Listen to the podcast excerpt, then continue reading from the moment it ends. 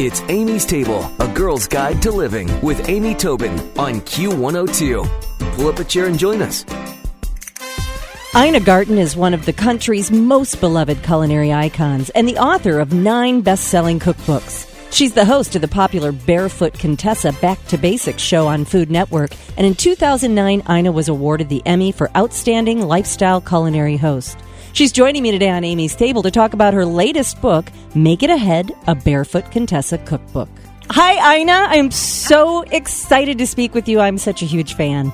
Thank you, Amy. Nice to talk to you too. Well, I'm wondering if you'd be willing to share, uh, before we jump into talking about the new book, a little bit about your career, how you got started, and the, the steps it took to get you where you are now. well, I when, when I was in my 20s, I was working in a group in the White House uh, writing nuclear energy budgets, and I just thought there's got to be something more fun than this.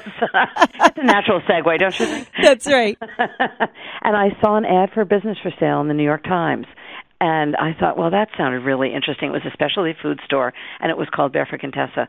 And I went home that night and said to my husband, Jeffrey, I have to do something more fun. And he said, pick something you really like. Don't worry about whether you make money. Just pick something that would be fun, because if it's fun, you'll be really good at it. And I said, funny you should mention it. And the two of us drove up to, um, it was then in West Hampton, and looked at the store and I thought, this is exactly what I want to do. And I made her a very low offer thinking, oh, you know, I'll go home, I'll think about it, I'll decide what to do. And I went back to my office the next day and she called and said, thank you very much, I accept your offer. And I went, I think I just bought a food store. there might have been an expletive in there too. of course, of course. Wow. And then having the store, did you, you know, go after the Food Network and the cookbooks, or did that all sort of come to uh-huh. you? I, I ran the store for almost 20 years. And then after 20 years, I kind of hit a wall and decided I needed to do something else. And so I, I sold the store to the employees and built myself an office upstairs. And I literally spent about a year doing nothing, which was just excruciatingly difficult. And, um, and then one day my husband said, "You know, stay in the food business. You really like you like that area, but just do something different." And I thought, well, people have asked me to write a book, but I I really didn't have any interest in it. But at least I'd have something to do. So I wrote a book proposal, sent it to a um a book editor that I knew, and lo and behold, he accepted it. And I thought, "Oh, I'll never be able to do this, but at least I'll have something to do." And that's how it started. And wow. then Food Network several years later came to me and said, "Would you like to do a show?" And of course, I said, "Absolutely not."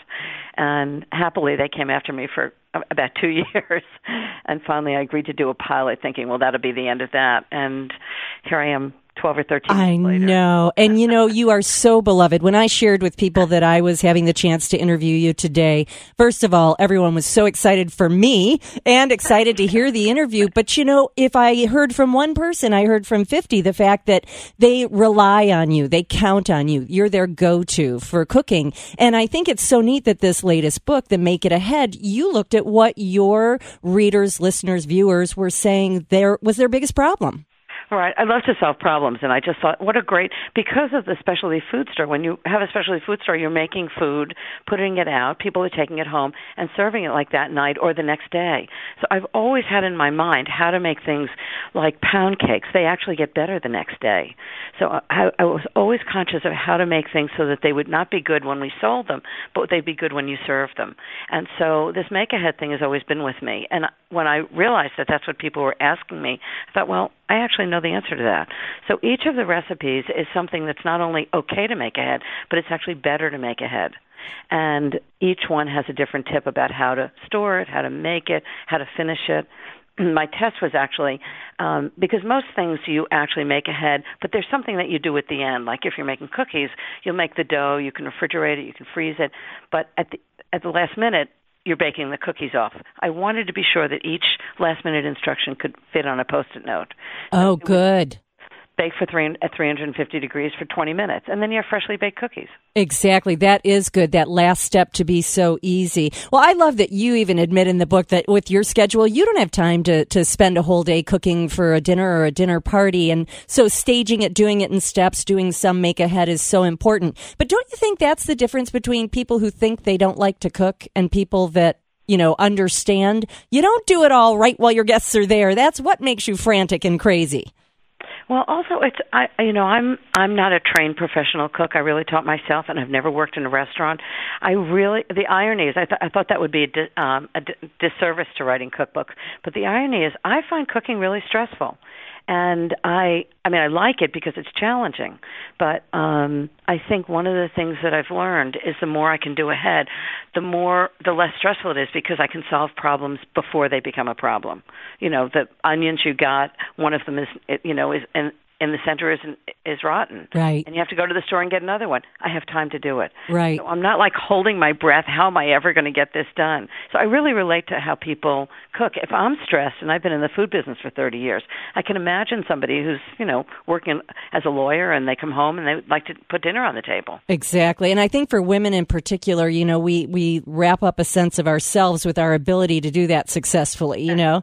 it is true. That's that's very smart. Well, all of your recipes are just just imbued with so much not only flavor but also style and you know we feel good making them too and one of the people that you quote as your style icon was lee bailey who i also uh-huh. agree what an amazing man but how would you, say you know him? Uh, no but i've read his books and and several of my chef friends talk about his food and wine pairing book being you know turning points in their career Oh, how lovely! Yeah, he, he was a genuinely lovely man. He was um, a real Southern gentleman but he really understood that the simplest things have the most style. And that's a really kind of a, a revelation for people because we all think that style is very complicated, but actually if you can distill what's important um, and do it really well, that's that has the most style. And I, what I talk about in the book is when I lived in Washington, Jeffrey and I used to come to New York, and he had a shop at Lee um, called Lee Bailey at um, it was called Bailey Hubner actually at um,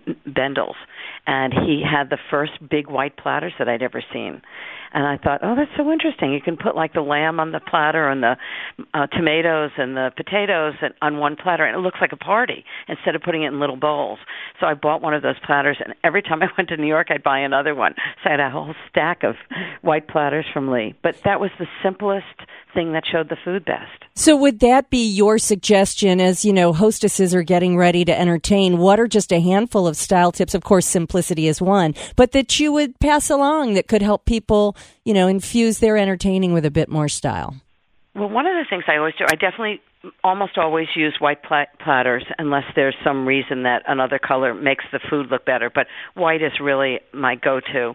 And then when I'm doing a party, I'll set up the buffet in advance with the platters on the buffet with a post-it note on each one, what goes where. Because at the moment that everything's coming out, you can't remember was that supposed to be for the potatoes, or no, do I have another platter from the for the kale salad? So I just have it all set up, and then when it's time to serve, I know where everything goes, and it just takes a lot of the stress out of it. Well, I've got to tell you, take the stress out of your life by picking up a copy of Make It Ahead, Ina Garten's latest book. There, it's just filled with beautiful recipes, great tips, and Ina, I can't tell you how much I have enjoyed speaking with you today. I'm such a fan, and thanks for sharing your tips with us today. Thanks so much, Amy. It was great to talk to you. Stick around for another helping from Amy's Table on Q102. Q! It's Amy's Table with Amy Tobin. Yeah. Q102. Peloton's best offer of the season is here. Get up to $300 off accessories when you purchase a Peloton bike, Bike Plus, or Tread. Choose from a variety of accessories like our cycling shoes, a heart rate monitor, non slip grip dumbbells, and more. If you've been looking for a sign to join Peloton, this offer gives you everything you need to get going. This limited time offer ends November 28th. Visit onepeloton.com to learn more. All access membership separate. Offer starts November 14th and ends November 28th. Cannot be combined with other offers. See additional terms at onepeloton.com.